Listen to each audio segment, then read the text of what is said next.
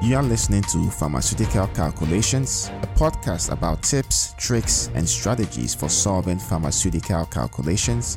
This episode was originally broadcast on our YouTube channel, youtube.com forward slash pharmaceutical calculations easy.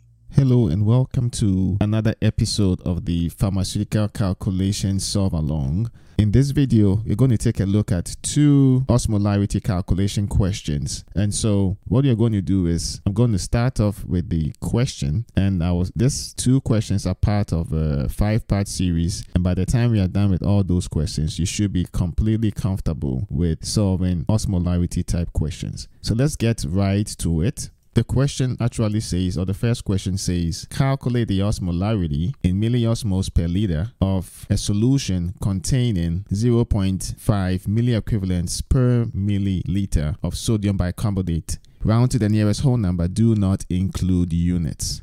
So the first thing we want to do actually is go ahead and start off with the equation. And the equation states milliosmoles per liter, which is the definition of osmolarity, is actually equal to weight of substance in grams per milliliter divided by the molecular weight times the number of particles times 1000.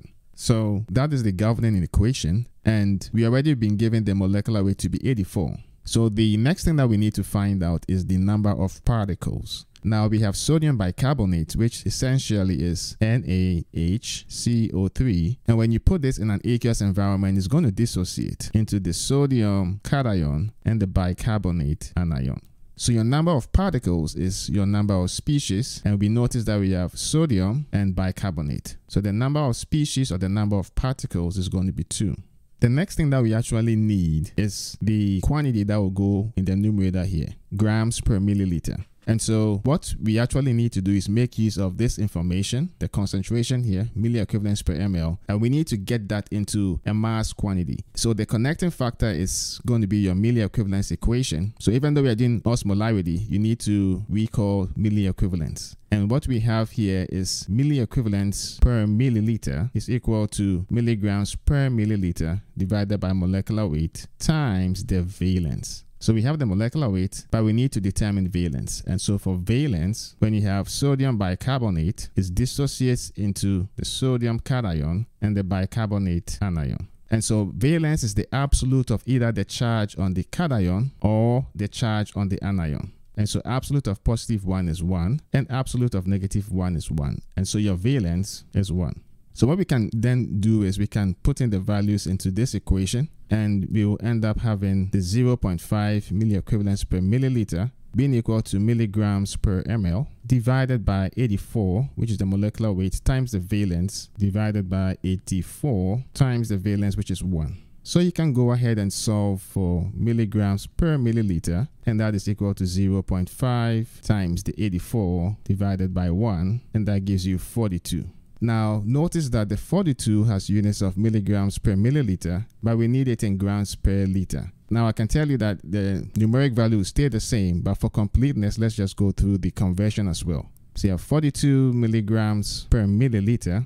A thousand milliliters gives you one liter, and a thousand milligrams gives you one gram. So the milligrams cancel out and the milliliters cancel out. But note also that the thousand also cancels out. So essentially what you have is going to be 42 grams per liter. So we can put all of this information back into the equation. So milliosmoles per liter is going to be equal to 42 divided by 84 times 2 times 1000. And that's going to give you a thousand. Now, if this was on, let's say, a NAPLEX board exam, you want to pay particular attention to the conditions in the question. So here it says round to the nearest whole number. So we did that and do not include units. We also didn't include units. Okay, so the 1000 is what you want to put into the answer box. Now, this is one way to solve it. I'm going to show you a different way to solve the same question because there's another approach which may be fairly easier for some people. So to do that, what we need to recall is the, the definition of milliosmoles. So milliosmoles is actually equal to millimoles times number of particles. And it's important to make a distinction between osmolarity and milliosmoles. So milli- osmolarity is a concentration, it's milliosmoles per liter.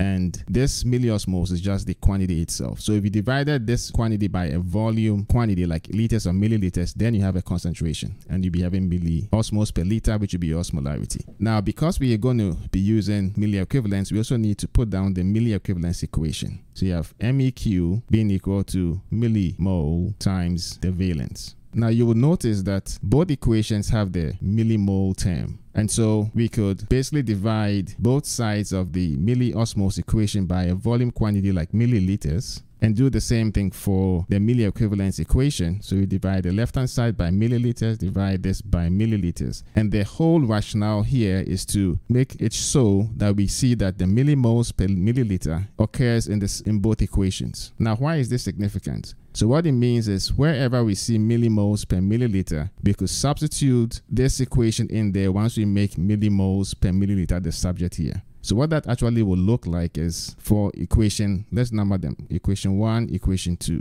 For equation 2, we can make millimole per milliliter the subject of the equation, and that would imply that you have milliequivalents per milliliter divided by the valence. And let's call this equation number 3. So we are going to substitute equation number 3 into equation 1 wherever we see millimoles per milliliter. And so that would actually indicate that you have milliosmoles per milliliter being equal to milliequivalents per ml divided by the valence. And we can go ahead and put in some values. So our milliosmoles per milliliter is going to be equal to the 0.5 divided by 1 but we are putting it into equation 1 so we're going to multiply this by the number of particles and we'll do the same here and the number of particles is actually 2 so we end up with 1 as the answer but our answer, which is 1, is in milliosmoles per milliliter, but the question is asking for milliosmoles per liter. So we need to do one more step, which would be a quick conversion. So we have 1 milliosmoles per milliliter, and we convert the milliliters to liters. So a 1,000 milliliters is 1 liter, and that will give you 1,000.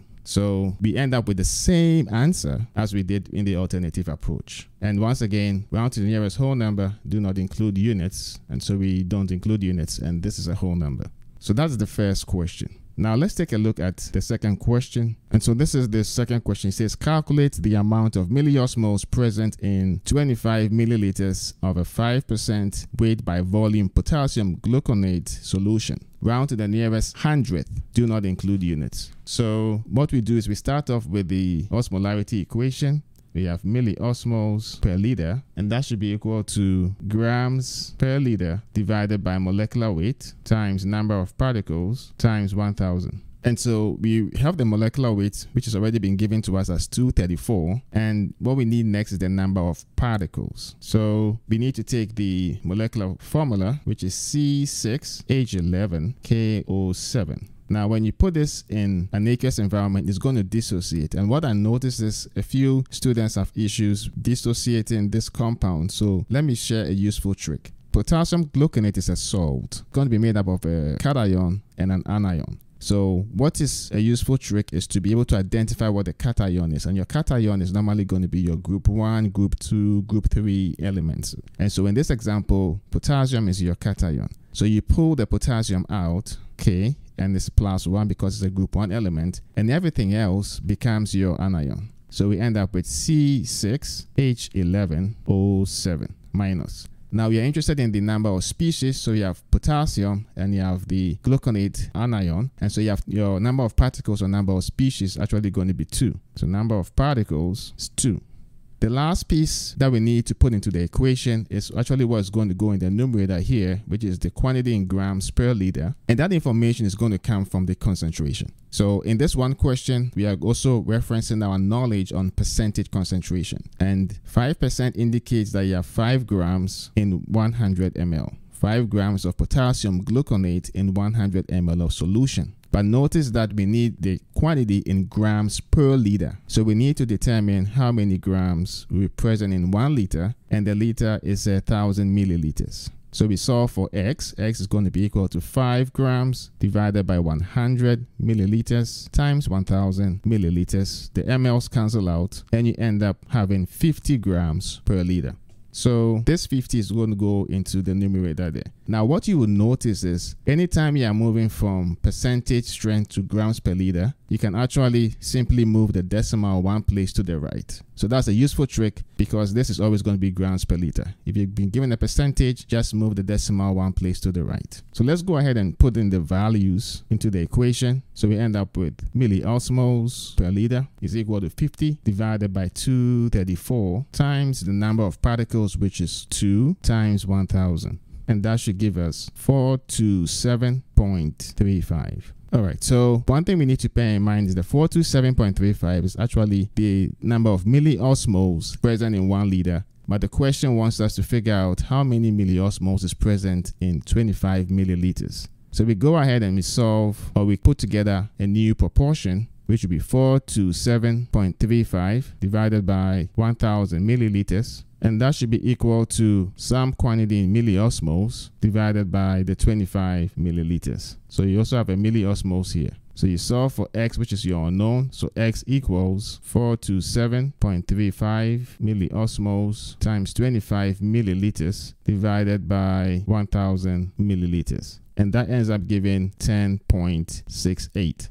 So one of the things that typically happens is being able to combine various concepts into one question sometimes can be problematic. And so this is where the practice becomes very useful and pertinent. So in this question, we reminded ourselves on how to determine number of particles. We also looked at the percentage concentration. So you want to review that. And then also we made sure that we are following the conditions in the question. So round to the nearest hundred, there'll be two decimal places and do not include units. So this is the first part in a, a series, a five-part series to cover the what I think are very good essential questions for you to be able to master osmolarity calculations.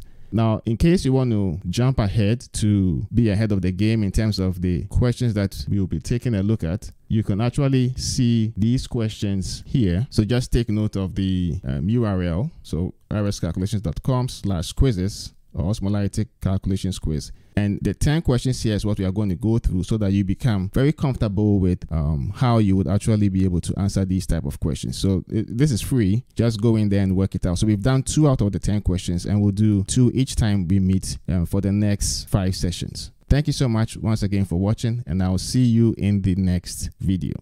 Thank you for listening to today's episode from RX Calculations. You can find all the episodes on our YouTube channel, youtube.com forward slash pharmaceutical calculations easy, or as articles on our website at rxcalculations.com. If you have any questions on any pharmaceutical calculations topic, or you would like to suggest future topics, you can post them on our Pharmaceutical Calculations Forum website or YouTube channel. Links to all platforms are in the show notes. Don't forget to rate, review, and subscribe to the podcast on Apple Podcasts, Spotify, SoundCloud, or wherever you get your podcast so you don't miss out on new episodes. Thanks for listening to today's episode and enjoy life.